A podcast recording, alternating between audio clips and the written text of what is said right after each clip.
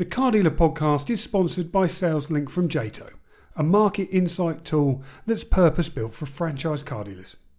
Get analysis on thousands of new vehicle transactions every month from all the major brands. See model mix and trim data for the brands you sell, as well as competitor data, all in the free web based platform. It lets you track vehicle option uptake, colour preferences, and gives detailed data on pricing and discounts. Sign up for your free SalesLink account today. Visit jato.com slash SalesLink to start unlocking your market insights.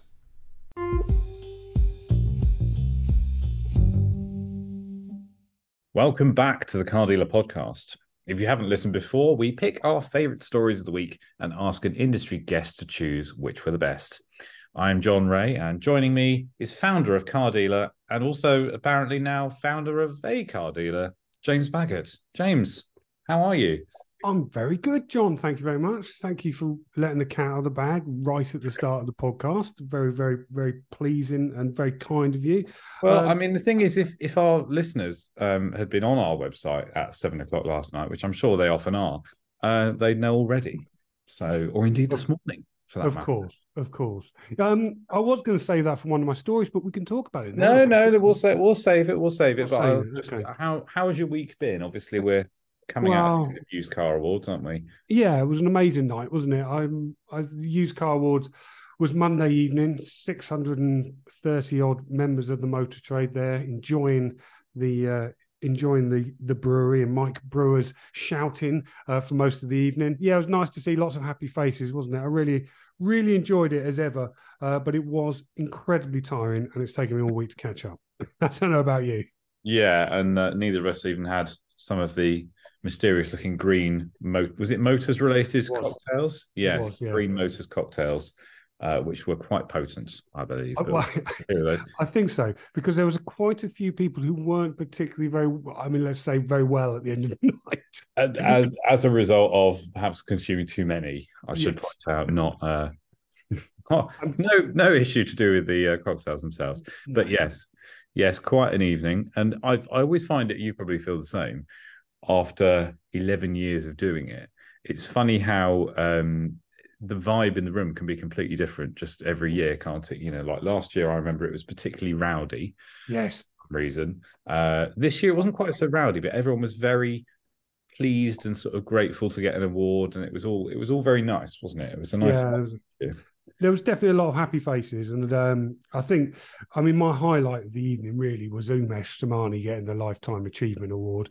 The mm. um, from Umesh runs specialist cars in Stoke, used car dealership he's run been running for 30 years but importantly he founded the IMDA the Independent Motor Dealers Association and it was for that work and the, the support he's given the industry over the years that he got that um, that lifetime achievement award. And um, I love that award because I always sort of position myself somewhere in the room where I can keep an eye on the person because obviously I know that they're getting it uh, and it's uh, as Mike's reading out the um, the the citation, you can just sort of see the realization just in their faces when they finally realize it's them, um, and just the joy on Umesh's face was was amazing. And he just he he was genuinely speechless, wasn't he?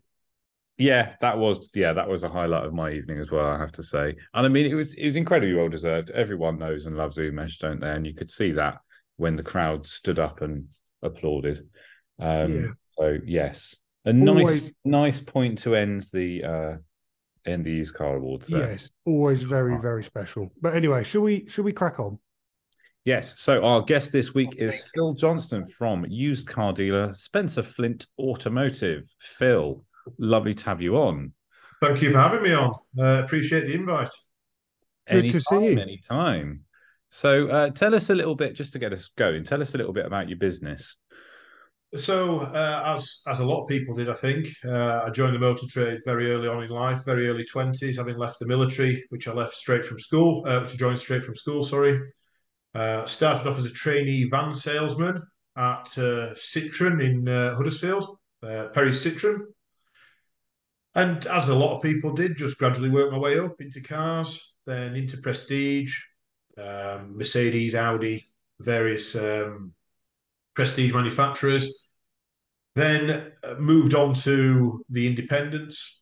So um, general sales manager at GC Motors in Harrogate, um, general manager at Lawton Brook in Knaresborough, assistant company to Oracle Finance. Ah, uh, yes, yes, no, we've well. been there, yeah. yeah. yeah, So yeah, Peter Brook and uh, et al. Uh, then I thought to myself, you know, I had a big birthday, start with a four, uh, and I thought uh, I've done 20 years now, uh, some apprenticeship. I'm going to do, I'm going to put all my eggs into one basket and I'm going to do what every car trader says they're going to do and never does. Uh, and I bought a farm with three and a half acres and I converted the farm itself into a car dealership. And that's what I do now. So I have 12 to 15 retail cars in stock at any one time. Um, prestige sports cars, really up to 50,000 a unit, there or thereabouts. I do have the odd, um, the odd halo car, if you like. And if something's really nice, the odd cheaper uh, car. But yeah, that's what I do now. Myself and my partner, um, who I also live with. Um, so she, as we were saying before, she looks after everything apart from the buying and selling the motor cars and I do the buying and selling the motor cars. And touch wood, we're um, we're earning a living and having a bit of work life balance along the way as well. Amazing. So, um, many, many questions from my side, as I'm sure, I'm sure you can imagine. I mean, firstly, um, I'm just having a look at the looking at the website. and You've got stuff in, in stock like a Range Rover Velar and a Range Rover Sport, Maserati Levante. Where, where do you pick up your stock from mostly? I've been around a long time, James, and, and uh, the vast majority of them are underwrites for other dealers. You know, so for, for example, I'm preaching to the converted, but if one of my Audi dealerships has a BMW coming in in part exchange, he's not going to go on with it again. He'll ring me, ask me what it's worth. We have a level of trust. He knows that if I tell him it's worth a, a figure, I'm going to stand on and going to buy it, subject to it being as described when their deal's done. So a lot of it comes from there.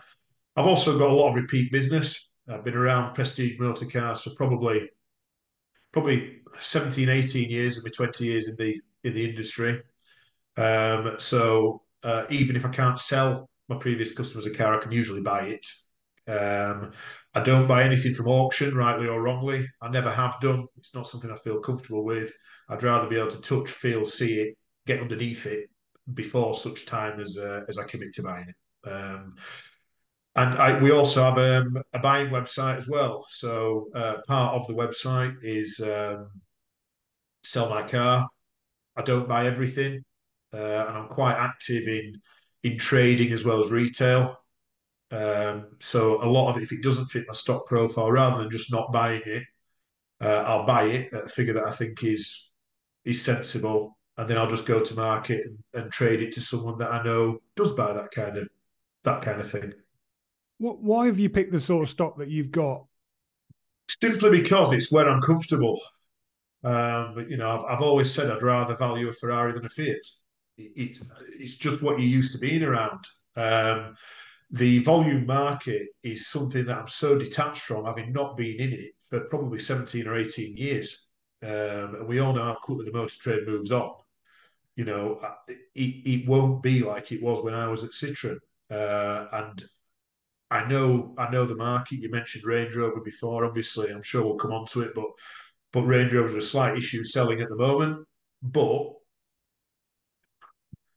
probably 50, 60% of all the cars I've sold in the last 12 months have been Range Rovers. Uh, and and I know really without looking what something's worth, whether something's sensible, whether it's worth buying or not. Um, so I, I, try and be a little bit reactive. You know, I, I, I can't see the the higher end shifting particularly quickly at the moment. Hence why I'm trying to bring the overall stock balance down.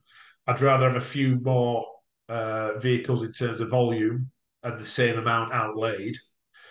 Um, I'd rather have more vehicles of a lesser value than fewer vehicles of a higher value because I think they move quicker. I can turn the money quicker. But that's not always the case. Sometimes the market's quicker at the at the top uh, and I'll relook at that probably in the new year and, and make a decision going forward. And um, some some words of advice, um, if if if you please. Um, oh yeah. On um, I, we're obviously starting this new project, which I'm sure I'll talk about very shortly. But you having having gone through this yourself and started up, what was the most important things I need to think about as as I get going, right at the beginning? For me, it's um, it's how you stage your launch. Not not in terms of in terms of glasses of champagne and canapes. It's more, you know, obviously you've got your you've got your uh, premises to sort out, you've got your stock to sort out, you've got your marketing to sort out, all that kind of stuff. And for me, it was putting those in a sensible order, i.e., I advertise on Auto Trader. You know, Auto Trader do do a good job, uh, and I couldn't run it without it. You know, the vast majority of my inquiries come through Auto Trader, but it's probably one of my highest costs. So if I'm not ready to retail, the cars aren't aren't retail prepared, and my premises aren't ready, and my photo booth's not ready, and, and everything else, then there's no point paying for the uh, for the marketing, for example. Mm-hmm. And it's just trying to get everything in an order where then one day you can go, bang, here we are. Everything goes at one time. Your website's live. Your um, your auto trader account's live. All the cars are prepared. They're all looking shiny, clean, ready to go. You've got your warranty provider there, ready to go, and you can literally hit the ground running. The the not issue, but the the challenge I found was getting all those things to align so you weren't paying out fees when you weren't in a position to actually retail the cars. Right. That that was my um, my takeaway from it, if yeah. you like, and that was the biggest challenge for me. I, I hadn't doing it again, and obviously I mentioned that I've I've converted um, a couple of barns and, and that kind of thing. I completely underestimated the amount of work and time involved in in making those customer friendly. Yeah. Um, and I probably lost two or three months extra uh, than I was expecting to lose, and obviously two or three months then uh, income. I've um as I've been planning uh, my new project, that's one of the options I did think about was buying a buying a home that has space to to store the cars, and you've clearly done that. Uh, does it work for you, and, and and why do you like it? It works really well. It works really well um, in terms of um, you know I can still leave the house and go to work, which I think is important. You know, it's it's not a hobby business; it's my business. Mm. So it's not a case of the two are home and work are conjoined; they have to be separate. Um, so I can walk literally 50 yards, and my cars are 50 yards from my um, uh, from my front door. But there's a separate entrance for customers. Um, the cars are all displayed as per any other car dealership when you get here, um, and it, it does work really well. I like the fact that it's all mine without being too arrogant yeah. about it. Yeah. You know, uh, I've always run dealerships for other people. I now don't. But, you know, the, the dealership's mine. So I, I, like the fact that I'm in charge completely of my own destiny. I can pick and choose the stock, uh, pick and choose my deals, pick and choose who I deal with, which again is uh, is important to me. I've got all the FCA accreditations and licenses and that kind of thing, so I can offer finance. I've got the RAC accreditation, um, which is the 82 point check and the, you know, the one of the best warranties in the market, which is a big thing. You know, it's a nice sign to have over your door for, from a yeah. customer's point of view. Um, and I, and I like the flexibility it gives me. I can I can work not as and when I want. That's that's not you know you, you know you, you work when you need to work, especially when you're working for for yourself. Yeah. But if, for example, uh, I get a phone call today, a sales inquiry today, um, and for example, I've got my brother and sister in law coming for lunch on Saturday. I can say, no, I'm not doing Saturday, but how about Friday afternoon or Sunday afternoon or whatever else? I can work yeah. work around home. I, I suppose the other um, advantage to it is is your overheads are sort of absorbed in some way in the fact that you you're at home. So there is that. You're not doubling there, there, up, are you? There is that. Doing it the way I've done it. Um, again, slight um, under underestimation, if you like, on setup costs. You know, I'm not a builder and I don't, I don't understand all that kind of thing. But silly things like getting high speed internet to the other side of the farm wasn't cheap. Uh, I've put a really nice LED lighting rig in one of the barns. Uh, so when someone comes and collects the car, it looks absolutely fabulous. Um, and again, not cheap. So there's all sorts of things that going ongoing, like you said, the, the monthly overhead, advertising, um, prep. You know, it's not a fixed overhead, but there's always some sort of prep, warranties, um, that kind of idea. Obviously, I, I, paid I paid for the house, and with the house came the um, came the opportunity. Yeah. Um, there's all sorts of ways, and it's not for me to tell you how to do it, but there's all sorts of ways. If you speak to an accountant, how you can charge certain things back and, mm. and charge certain things as as running costs and all that kind of thing. And actually, if you get your head around that and do it properly, it's actually a really efficient way of running a business. Mm.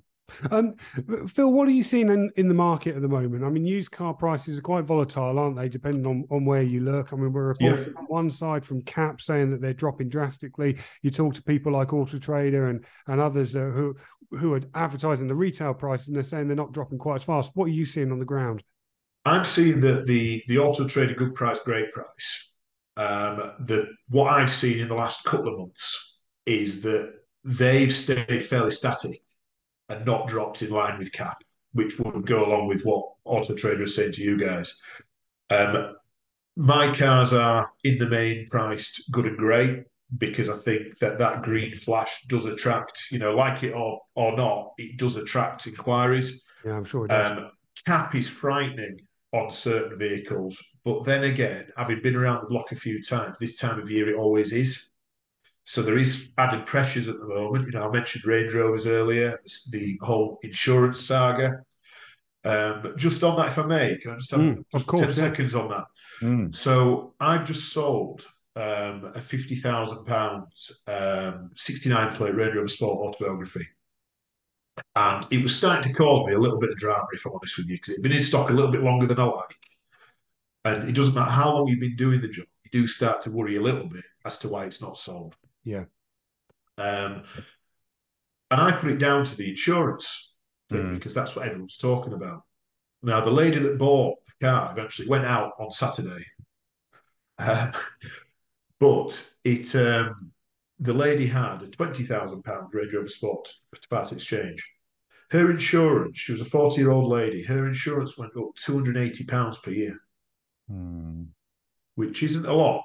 No. Not so my my thoughts on that is that yes, insurance premiums have gone up across all cars, not just across Range Rovers, and that yes, in in, in London, I, I, get it. You know, yeah. they, have gone up, they spiraled absolutely crazily, but not to panic reduce cars because actually outside of the big smoke, it's not had that much of an effect uh, and and maybe not to panic as much as certain people are because that's pulling the prices of them all down because everyone's panicking on the JLR product at the moment. Yeah, I mean the other thing I would just um, ask you on the on the JLR stuff is we've talked on the podcast a lot recently about the the parts issues they're having um, with the uh, just just getting them out of these parts factories and into dealers. Huge number of them off the road, and I mean let's face it, they're not the most reliable of cars uh, when you compare them to some some German equivalents. That that must put off some dealers. Um, do, do you get lots of these bouncing back to you, or, or do you get lots of problems, or is that just a just a myth? It's not a myth. It's not a myth, no. And, and I've been around them a long time, working for myself, working for other people. Um, the, the thing with JLR, uh, and especially Land Rover product, is that most people, if they've had one, will probably always have one. Mm. That's just, you know, because they do have their own appeal. Um, have I seen, I try and compare them right, you know, so hopefully if there is anything inherent, I found it before before they go. Um, try and avoid anything ingenium. Um, you know, saying that I've got Velar on the pitch at the moment, but with full history and just being done. But you know, never say never. Um, just because they seem to be the the biggest issue, certainly for me mm. at the moment. Have I had any comeback recently? Nothing that I've had to buy back. Uh, I had one comeback for an EGR fault uh, a while ago, which um, turned into uh, I ended up doing the inlet manifold and EGR um, just to be absolutely safe. But you know, sub five hundred pound fix really, five six hundred pound fix. I'm back on the road and not had anything back since, so mm. that's fine. I can take one of those every now and then. I've not had anything rejected or or anything like that. Touch wood. Um, recently, don't jinx it. no, no, but but they're not the most reliable. But yeah. you know, I don't know what you guys are like, but I, I've I flip between all sorts of things as my private car, and I always come back to a Range Rover. Always, it might take me two or three cars, but I always come back. They've just got their own kind of own kind of magnetism, I suppose. Um, I, am far too scared of being stuck on the side of a motorway, unfortunately. oh, dear. Well, Phil, thanks for the update on your business and um, and the motor trade at the moment. I think we should Pleasure. probably crack on though with our stories, John, don't you? Okie dokie. Uh, so let's go straight into it. If you haven't listened before, James and I have chosen our favourite stories from the car dealer website this week. Uh, at the end, Phil gets to decide whose stories were the best and who is the winner. If you want to play along, you can X at Car Dealer Mag and let us know if you think we've missed anything. I surprisingly won last week somehow. Um, so I'm going to start. Speaking of X, I'm going to start with the news that the Tesla Cybertruck has finally materialized after something like a four year gestation period. Um, Elon Musk just finally managed to push them out the door. It would appear that way anyway. He's certainly done a launch event. Um, the reason I'm going to talk about it was a couple of reasons I'm going to talk about it. One is it's it's that sort of well, everyone loves talking about Tesla, don't they? It's their, our favorite topic of conversation if it's not JLR. Um, firstly, I think uh, well done to them for actually getting this bizarre thing out the door. Secondly, I don't know if anyone's watched the uh, anyone listening has watched the presentation, but it is the worst presentation I've ever seen of a product. Was it? I so oh. I saw oh. some I saw some tweets and stuff about this last night, but I didn't actually watch it. What actually happened there, John? We've embedded a bit, seven minutes, which is enough in our story. It was just if you imagine you've watched a few of those Apple presentations, haven't you, James, in yeah. your time? Many. Uh, so you know what to order five minutes after when they open yeah. the store again. Um, it's the complete opposite of that it was like a man who had been shown the presentation for five minutes and then wandered out and sort of gone, uh, yeah, so um, there's uh, bulletproof. Yeah, that. Uh, it was appalling. Oh, Not... dear. Did secondly, you... go, on. go on. No, go on.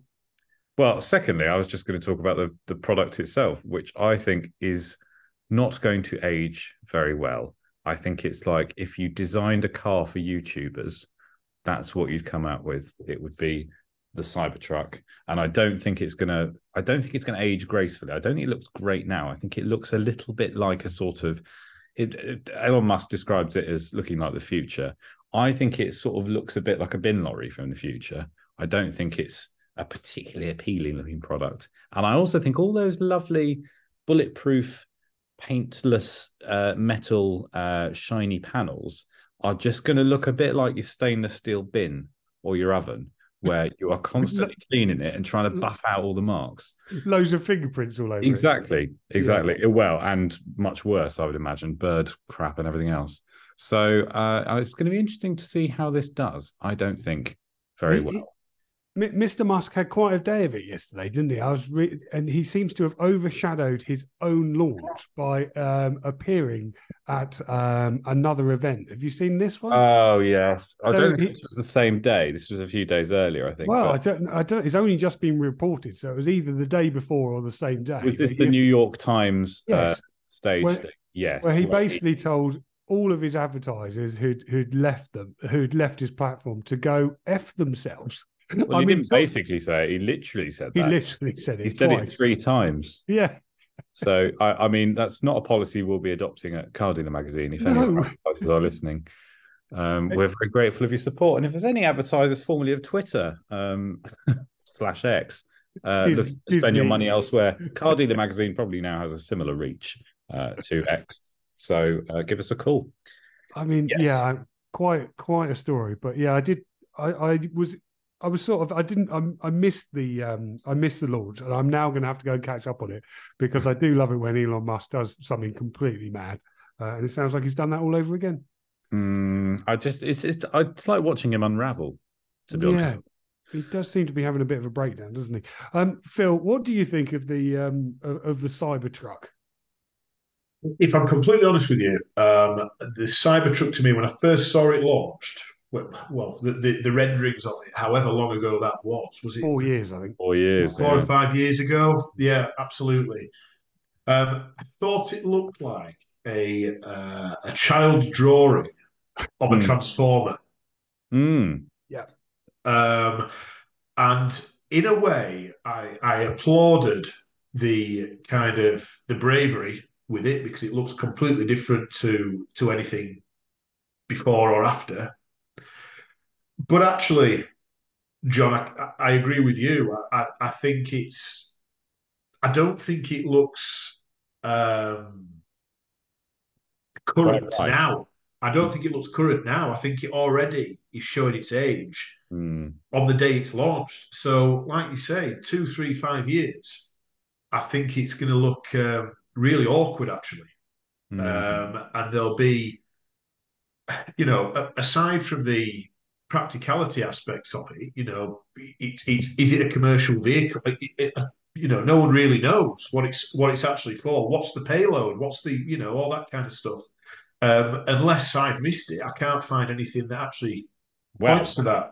I can tell you on the payload. I think ah.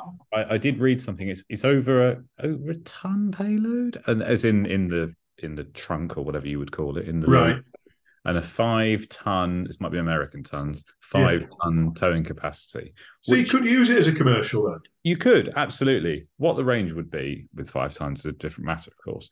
But mm. yes, it, it to be fair to them, yeah, it does seem to stand up as a okay. as a commercial vehicle, but really it's not. It's a lifestyle accessory, isn't it? It's but then most trucks in America are lifestyle, really, aren't they? They just go to Target and fill up with groceries and come home again. Yeah. I don't think they've really used them for. Indeed, but but a lot of Ford Rangers in the UK are as well. So that's very true.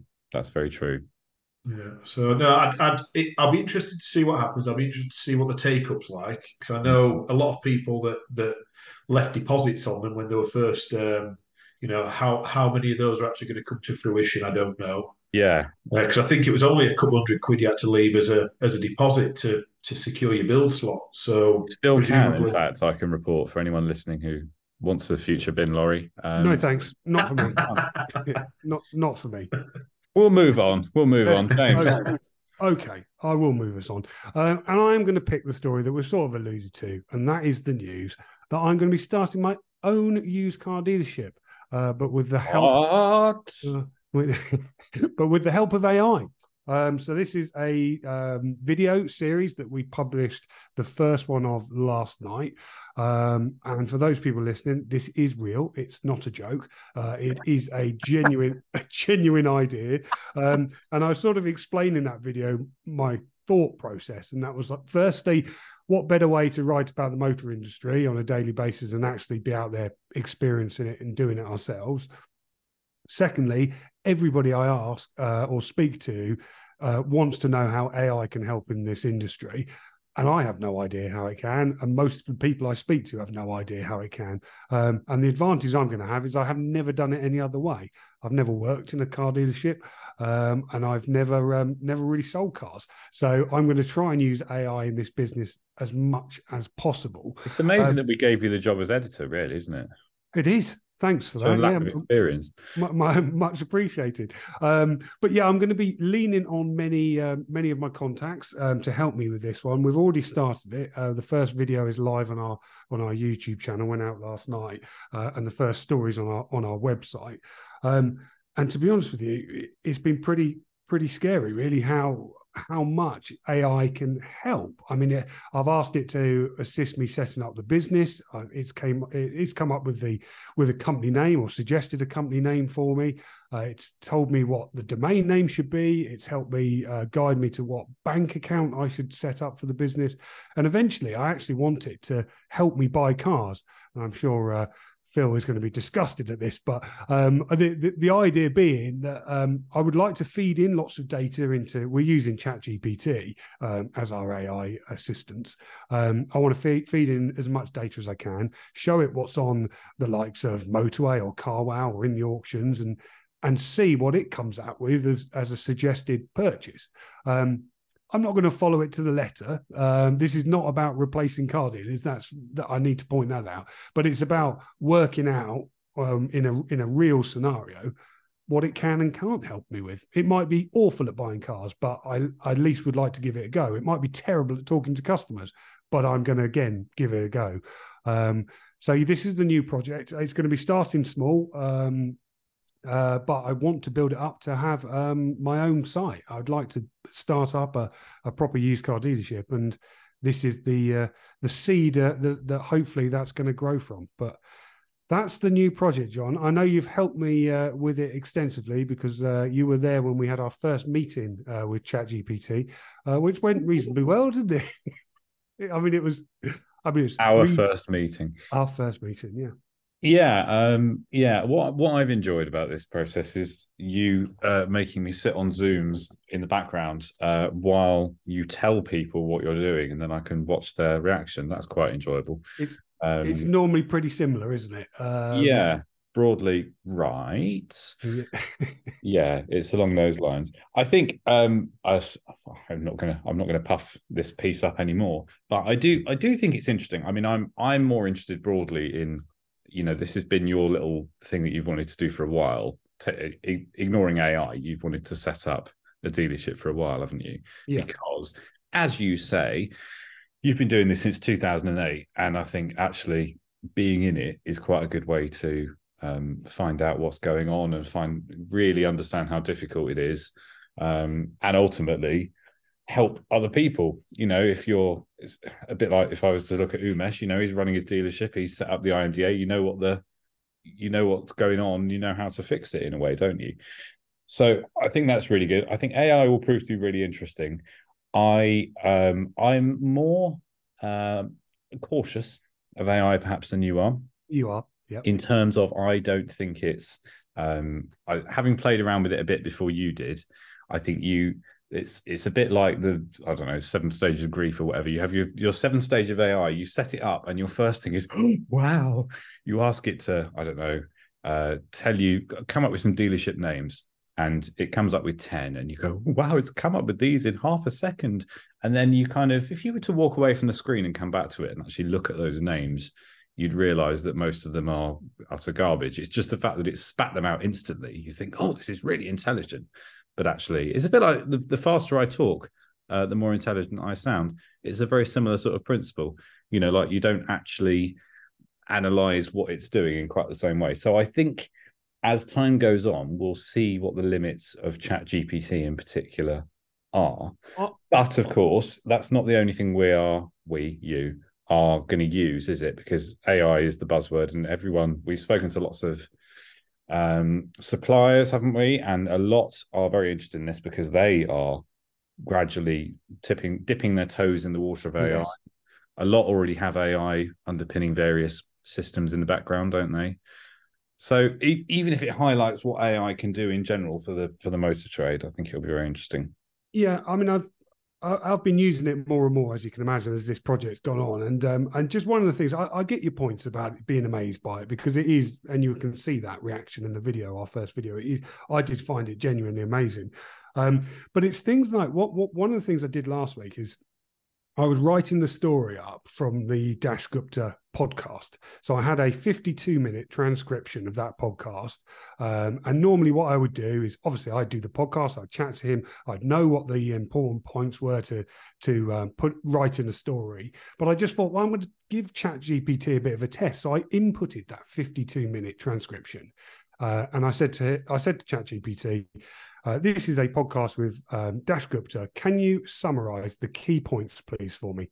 And instantly it came back with the key summary points uh, of what he talked about. Um, so what that said to me, and I mean, this was within seconds. I mean, what that's done is it's read the transcript, it's understood the transcript, and it's worked out what the key points were. And being able to feed that back. If I'd asked somebody in, in my team to do that who hadn't listened to that podcast, they would have had to have either read it or listened to the podcast, then thought about it, and then written it down. But what ChatGPT did within seconds was very, very clever indeed. Um, and it was at that point I just thought, it's the fact that it's understood the meaning and and understood the important points and been able to highlight it that that was the scary bit because you know that is sort of human thinking in a way, isn't it? I mean, how do you explain that one, Jon?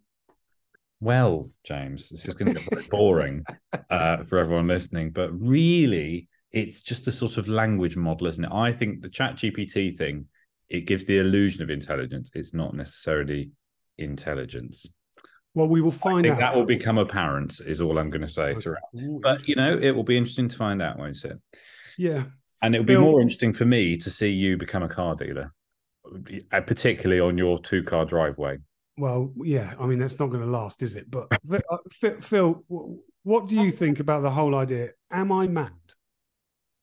I've been I've been in the industry long enough to remember even a pre-internet age, really. I remember Auto Trader coming around and taking photos of cars to put in the magazine. Um, and things move on, obviously, and they move on so quickly. Um, you know, every every year, every month, every day, sometimes you feel like there's something else that's happening, and there's some other kind of uh, metric that's come in. There's there's always something new. I'll be really interested to see, and I will follow it, uh, your journey, because I think if it works, and you've obviously done your homework, you know, you obviously um, think it will do then actually it's a game changer because um, you won't be the only one doing it for very long.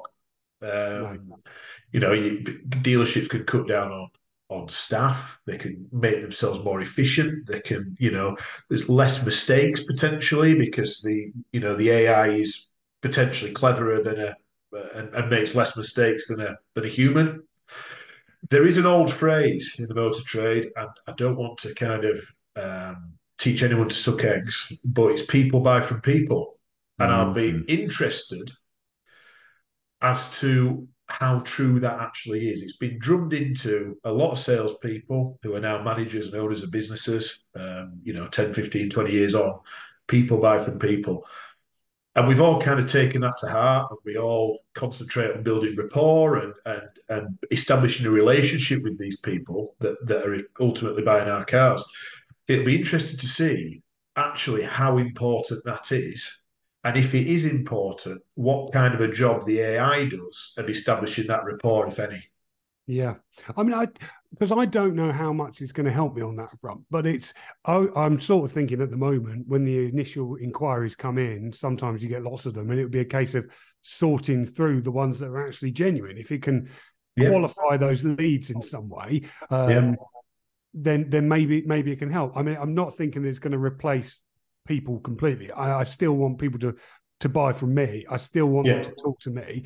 Um, but I would like it to. I'd like to work out how it can make that whole process more efficient. But I can't to maybe look after the to maybe look after the back office, for example. You yeah. know, the the the buying, the advertising, the you know all that kind of all yeah. that kind of stuff. Um, I, I, think that'd be that'd be fabulous if you if you can find a way of doing that um, let me know when you've got it sorted, and uh, I'll do it as well. It'll save you loads of time. well, we'll be running, hopefully, running weekly updates on this, Jon, won't we? Depending on whether we can turn the videos around quickly enough. well, depending on if anything interesting has actually happened, yes. Yeah, also that. But anyway, let's move on. We'll be right back. The Car Dealer podcast is sponsored by SalesLink from Jato a market insight tool that's purpose built for franchise car dealers. Get analysis on thousands of new vehicle transactions every month from all the major brands. See model mix and trim data for the brands you sell, as well as competitor data, all in the free web based platform. It lets you track vehicle option uptake, colour preferences, and gives detailed data on pricing and discounts. Sign up for your free SalesLink account today Visit jato.com slash saleslink to start unlocking your market insights. Okay. Um, oh, it's me, isn't it? Right. So uh, I'm going to talk about electric cars and their continuing fall from, well, not fall from grace, but fall in prices at least, because we've got some research here from What's Car, which shows that EV discounts have shot up in the year to the end of October. There's some slightly, uh, you have to try and get your head around the percentage point increases in a discount here because it's a slightly weird way of showing that a price has gone down. But anyway, electric car discounts have rocketed by an average of 323% in a year. So I suppose that's in effect the discount is three times more than what it was last year, is the idea here.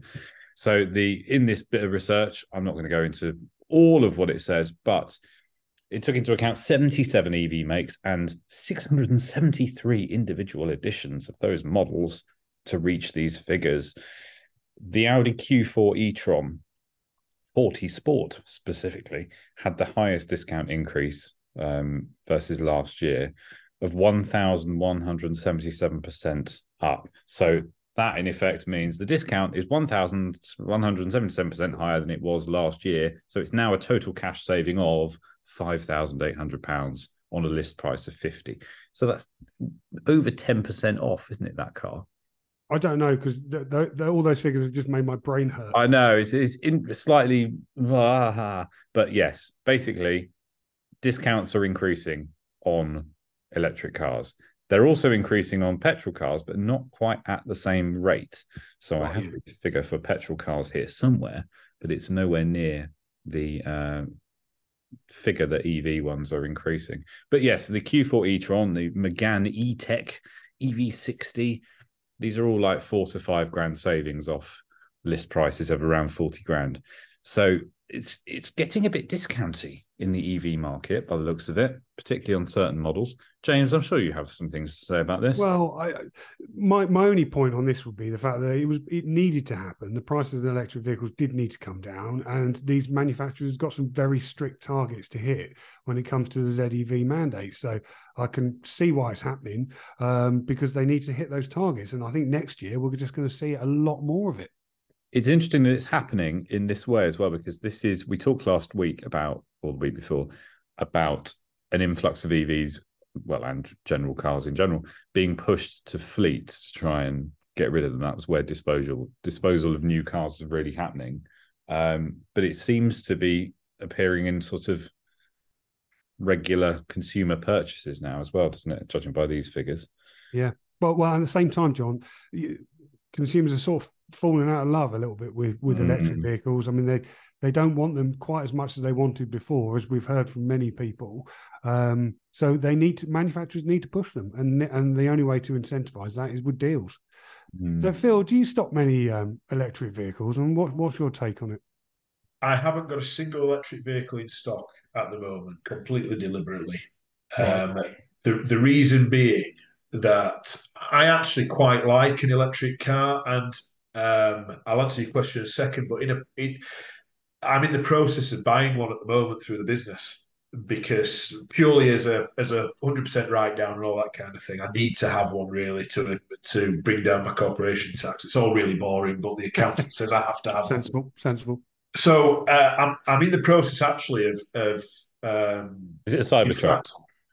I, am I'm not a good looking enough man to carry off uh, driving a transformer, unfortunately, Jon. um, so I, I'm actually in the market for one at the moment, and the percentage discounts that you're talking about, there's actually, if if you really, really go at it, the, the discounts off list are absolutely phenomenal at the moment. Uh, I mean, I'm looking at the Audi e-tron um, coupe, the, the the big one, uh, Porsche yeah. Taycan, yeah, uh, BMW iX, they're the three really. Um, the the levels of discount. I'm not going to go into specific numbers, but uh, I've never known, having bought Porsches for quite a long time, I've never known them get anywhere near where they're at at the moment. Mm. Uh, it's it's almost desperation stakes. Yeah. But well, the but the interesting the interesting thing is that usually in the past, um, if a manufacturer was struggling to sell anything, they'd offer uh, manufacturer support. You know, the dealer would give his um, his or her um, margin out of it, uh, and then sell it purely on price and on a subsidised finance package is what they do. Now, at the moment, there is no, as I understand it, certainly with Porsche, there is no external support, i.e., from the manufacturer. It's all margin. And there's no subsidised finance support. So if you wanted to finance a Taycan today, it's 11.3 APR, which I appreciate is completely in line with the base rate. I mm. get why it is. But you'd think to try to attract customers into a into a market that that um, not slowed, has stopped really you'd think that that would be a better way of of attracting your average customer. You know, a 5.9 APR, it might cost them two or three grand per unit to do it, but 5.9 when everyone else is at 10.9, 11.9, all of a sudden makes it look more attractive. And the residuals are shot, aren't they, as well? Hundred percent. All that all they're doing is is diluting their own market. It, it, you know, um, it, it's it's frightening actually, um, and I genuinely wouldn't be having one if there wasn't the tax break. And I think but, that's that's where the market is at the moment. Is people like yeah, yourself, isn't it? Absolutely. So to, to, go back to your original question, how many have I stocked? I, I don't have any at the moment. Mm. Um, they frightened they frightened the living daylights out of me. They, they, you know, Model Three performances, you know, a couple of years old, six months ago, they were still mid thirties, something like that. A lot of car for the money, isn't it? Well, they're, they're mid to late twenties now for a nice one. And you're thinking, I wouldn't want half a dozen of those cars in my stock to blow eight or ten grand a unit. You know, two or three grand a month. Some of these cars are dropping, mm. and and hopefully they'll come back because I think you know, like it or not, um, depending on government legislation, all that kind of thing, you know, which way that actually goes, it is going to be the future. I, I think. I think that the you know internal combustion eventually will be a thing of the past, and this is what we're going to be stuck with, whether you like it or not. And I don't, but something's got to change. Yeah, because it's hard, you, with, you, it's hard with Tesla as an example, though, isn't it? Because they keep chopping away at the prices, and I know it's of the new Model Threes and so on. I know it's not just Tesla. You know, you see whether it's to keep up with Tesla or not, you see other manufacturers lopping um, amounts off their list price, don't you? The Ford Mustang Mach E, yeah, five grand, eight grand price drop. Yeah, quite recently. Yeah. I mean, that's a painful one if you just bought one. Jaguar I-Pace is another. Yeah, yeah. So I mean, well, I suppose that's a, an older model, so it's not quite so bad in a way. But yeah. to to buy, I think Tesla almost knocked the confidence out of anyone stocking used Teslas, haven't they? Because tomorrow they could turn around and knock another grand off it or another two grand. Yeah, absolutely. Again. Uh, and, and obviously also with, with Tesla not really selling used vehicles as well. That mm. ultimately, how bothered are they going to be about the about the residual value of their products? They've sold their car, haven't they? You know, they've, they've taken the margin out of it when it was new. Yeah.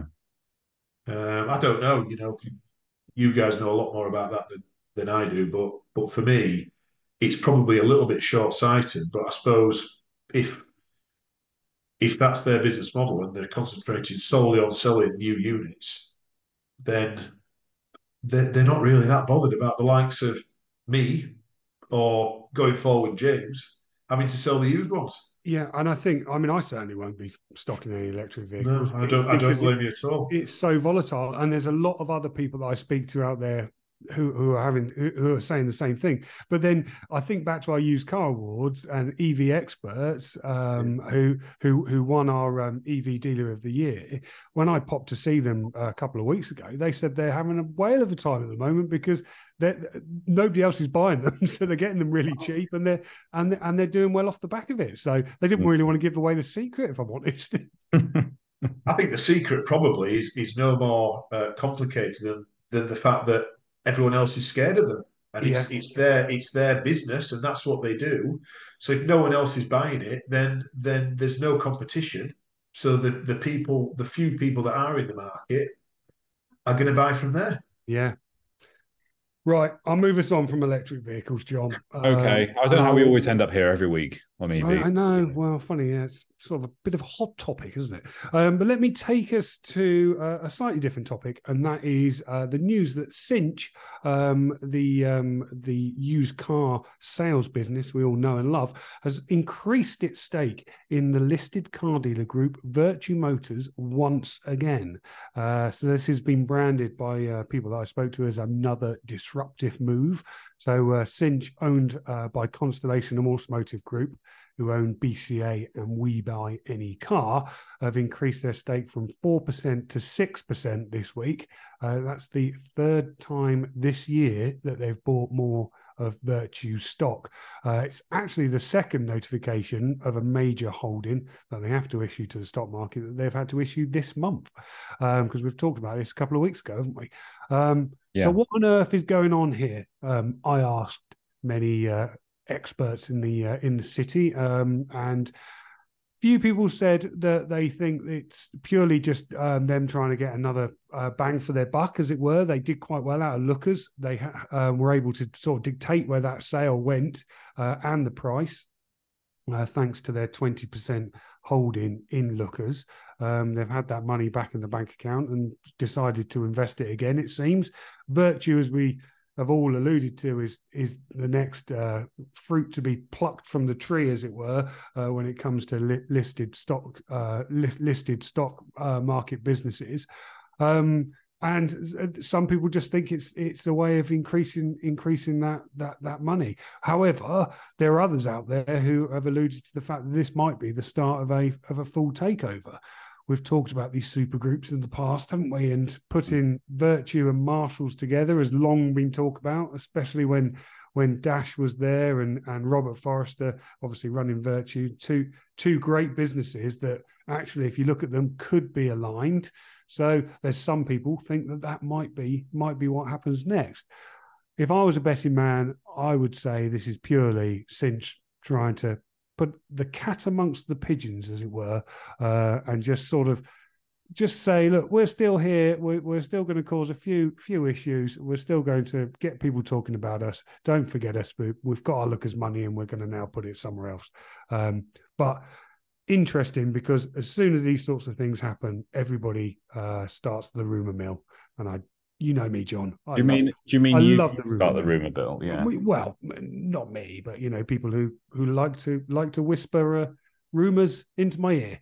Mm, yes. Uh, yeah. I I fall into the the former camp. I would say as to I I think we've said this before. I I obviously I'm an expert on these things, uh, but I I don't think this is this is a move towards some super group or something. I think this is just They've got money to play with, and as you say, the Lookers investment worked very well for them. So why not do it again? And they, they can see which way the wind is blowing, and Vertu won't be around in its current form forever without being snapped up by somebody. So why not jump in and yeah, get a piece of that pie before it's sold off? Yeah, that's I where mean, I am on it. And as you said before, they're a private equity. They're owned by a private equity house, and that's what they like to do. Well, exactly. Yeah. yeah. I mean, what else would they spend it on? They don't, you know, sort of their whole mo, isn't it? And, and I can't see them wanting to take on another dealership group after Marshalls because I mean I, mm-hmm. I don't think the Marshall uh, purchase has gone down particularly well. It's not been the smoothest of rides, has it? No, I mean, shall I shall I lead into our next story? Yeah, what? Why not? Uh, so a leaked memo has revealed that two more in capitals senior directors have now quit Marshall Motor Group. So this is Jamie Crowther and John Head have both resigned um, from their senior positions, are both group operations directors. Um, I mean, I, have started talking about this story, but James, you know more about it than me. Yeah, well, I mean, these two have been with the business. Um, what um, Jamie's been there a decade. Uh, John uh, had been there uh, nearly seventeen years. Um, their departure was was communicated with the company by their new boss Martin Casha, who's come across from Pendragon to take the CEO role uh, there at Marshalls, um, and that was leaked to us by quite a few people, actually. Funnily enough, um, and and the reason being is is Jamie and John were hugely well regarded in that business. Um, two very very good operators um, that have worked worked in that business for a long time, and there's a lot of people who are very sad to see them go. Um, but it just comes on the back of a number of other exits, doesn't it? This we've mm-hmm. had most of the senior uh, management team leaving. Obviously, um, Daksh left in, in May last year. CFO Richard Blumberger left in December. Group Counsel Stephen Jones in March.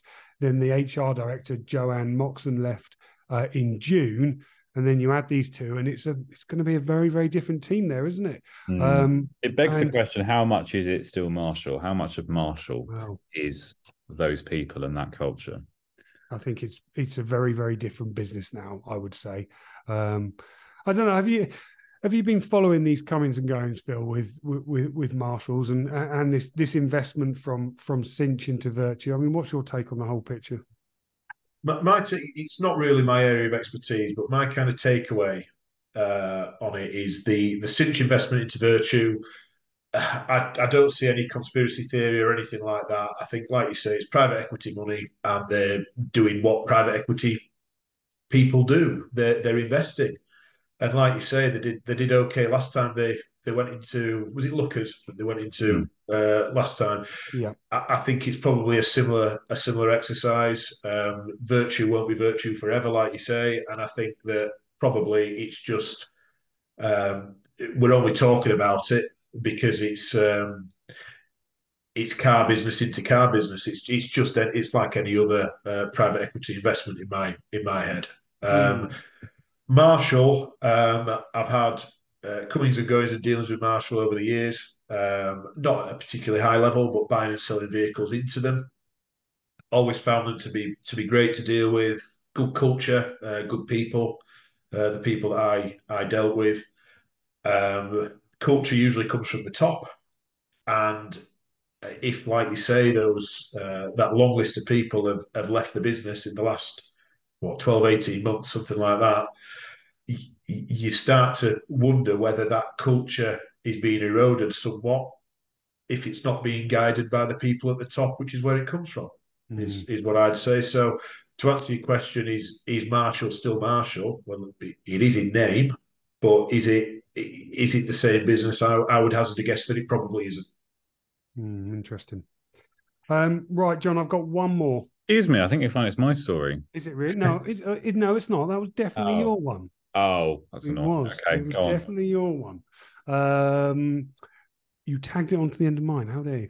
Um, no, I'm going to go with the news uh, that we published on Monday, and this was the, the used car price correction uh, continues with trade values falling 4.2 percent again in November. Um, so we did a video update with CAP HPI's Mark Bulmer uh, that we published on the website at the weekends. Had something like 12, 13,000 views this week. So a lot of people very interested in what's going on. Um, Mark explained to us that the November drop had followed the same 4.2% fall, and we're talking in the trade, these trade values, these are, um, but means in the last two months, excuse me, um, trade values have fallen 8.4%, uh, which is an average of £1,625. And it means since April, uh, prices have fallen about 18%. So quite some drastic drops there. We pressed uh, Mark on what he thinks is going to happen next. Um, he thinks December is going to be um, just as bad, pretty much. He thinks um, there's been some number. There's always some falls in December, he said, but he thinks this December could be could be particularly bad. Um, and then in January, normally these dealers start to um, start to stock up again, um, and it will be interesting. To, he says to see what to see what happens there. Um, but there was just one other point in this that I mean, after posting this story, we got a bit of abuse uh, online for it, uh, and um, I know Cap HPI has had quite a lot of abuse for for publishing this sort of news. But I do want to sort of stick up for them and stick up for ourselves they're they're purely publishing fact. They're they're reporting on what's happening in the in the in the market. They're seeing what these prices are um, from a large number of industry sources, from large and small physical and online auctions, fleet and leasing companies, finance houses, rental companies, and manufacturer used car programs. It's they they said that they move their prices based on fact, not opinion. Yes, they do have editors that look at them to check that these things are happening. But I mean, I spoke to spoke to Derren Martin at the used car awards, and he actually said that if they didn't have the editors and didn't check, these price drops could have been even bigger. So, mm. um, you know, I'd like to stick up for Cap HPI on that fact that, you know, that they are purely reflecting on what's happening in the market. And we're purely reflecting what Cap HPI are reporting. And I think it's important to get this sort of information out there. As they say, you know, fore, forewarned is forearmed, and have this sort of information and data as a used car dealer is is good. You know, you need to know what you need to know what's happening out there. So, yeah, someone did a, someone did accuse us of of writing clickbait, didn't they? Yes, um, but don't, I, don't I, I, what, I, what I would say, yeah, is we've we've been reporting on these these figures monthly for three years. I want to say, yeah. you know, nothing's changed. We report them from CAP, we report them from other sources as well. What and we've been charting the rises as well as the falls. That's now, right. You know, That's so, right. You know, you've got to you got to have the ups and the downs. Unfortunately, that is that is the market. So we can't hide what's going on, and that's why it's important to to report on what people like Cap HPI are, are saying. Phil, what, what what's your take on it?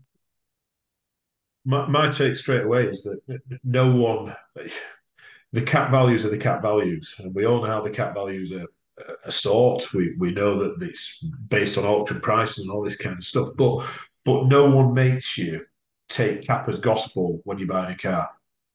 You know, yeah. uh, certainly in the uh, in the more prestige end, cap can be massively irrelevant. You know, ultimately, you've got to sometimes in my head, you've just got to be a little bit more kind of have a bit more craft about you, really, when you're looking at how much a vehicle's worth and actually see, you know, how much can I sell it for with the panoramic sunroof, the 22 inch wheels, the deployable side steps, the whatever else that car's got, versus one without any of those bits.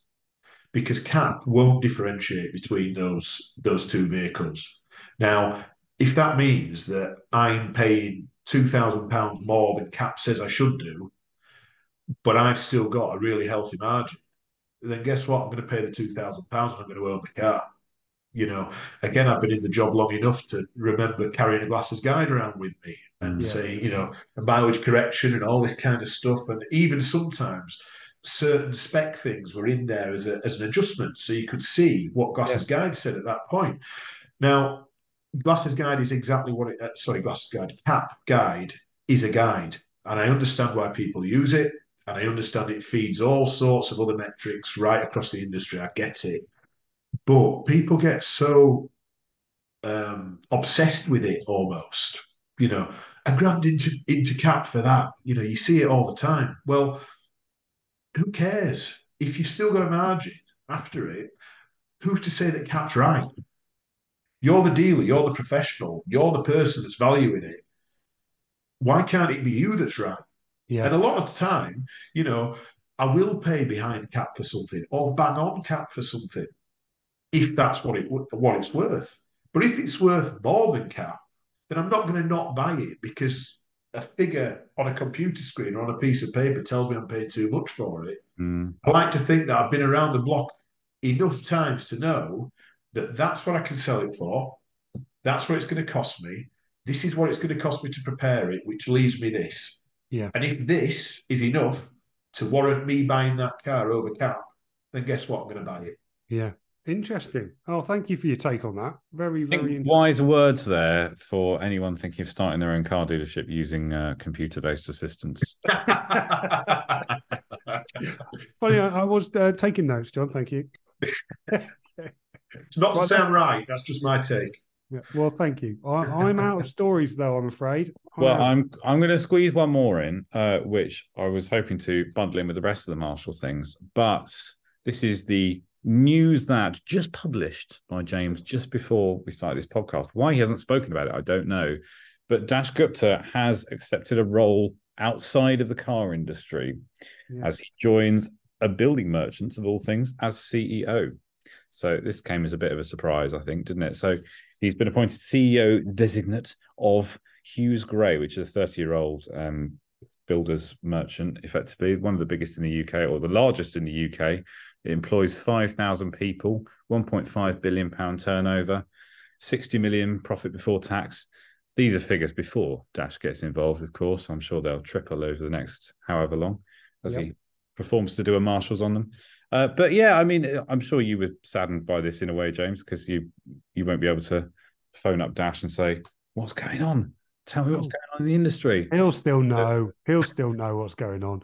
But yeah, no, I was I spoke to him this morning for this story, um, and thanks for picking it. But I'd run out of uh, options, so I'm glad you've wedged it in there. Um, but yeah, very, uh, I am I am sad to see him um, sort of leave the industry on a day to day basis. But he will still be doing his work with Ford. He mm. is still going to be involved with the IMI, um, and I know that the motor trade is absolutely in Daksh's blood, uh, mm. and he won't be able to help himself, but keep an eye on what's going on out there. Uh, but you know, he was telling me that this is a this is a high growth business. Um, it's got uh, more more than 300 locations across the UK. Um, it's um, it's got something like 5,000 employees, um, and he just said that the opportunity was was was too good to miss. There was a lot of, lot lot of similarities between that that business and and the Marshall business. Um, but I think that the other fact is there just simply wasn't the job for him out there at the mm. moment. He talks about it on that car dealer inspiring leaders podcast that we published a couple of couple of weeks back. Um, that he would would have loved a job in the motor industry, but all of the ones that he thought he could do are filled with with very very good people who are not going anywhere anytime soon. So mm. I'm sure until that changes, um, Daksh will be wedged to the building merchant industry uh, and doing an incredible job there. I'm sure. But yeah, very sad to see him see him go from a day to day business. I imagine you're even more sad that he didn't move there before you finished your extension. Oh you know? yeah, I didn't even thought about that. that would be really useful. Yeah. Maybe I could get retrospective discount on the window. Oh god. well, uh, yeah, I think I'll end this there. Uh, Phil, before we ask your verdict, are there any stories you think we've missed this week? No, the, the main one for me, I think you've you've covered was the the whole cap thing and and and I've been waiting to talk about cap and, and valuations and that kind of thing because I think people get so um so embroiled in it all, especially at this time of year. It is every time. I thought this might come up. The mm-hmm. the uh, not so much the the annual um the annual drop, but the November December. It's the same every single year every single year. And every single year, everyone I speak to is down in the dumps, and uh, you know the the the, the jobs um, the, the job's not working for me anymore. I don't know how much longer I can go on like this. Where does it end? It's a race to the bottom. We're catching a falling sword. All those lovely, you know, cliches, and it's every single year. And what happens is, as you said before, you alluded to it in January no one will be able to buy any stock. The prices will rocket. And then everyone's complaining that they haven't got enough stock to satisfy demand. And it happens every year.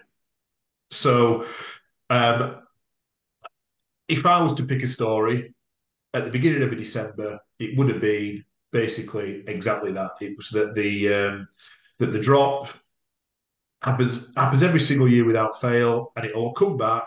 And really, again, probably more for more for James having just set up his business. But if you've got the funds to buy cars at December prices to sell in January, buy them at December prices and sell them in January because you won't be able to buy cars in January for December prices.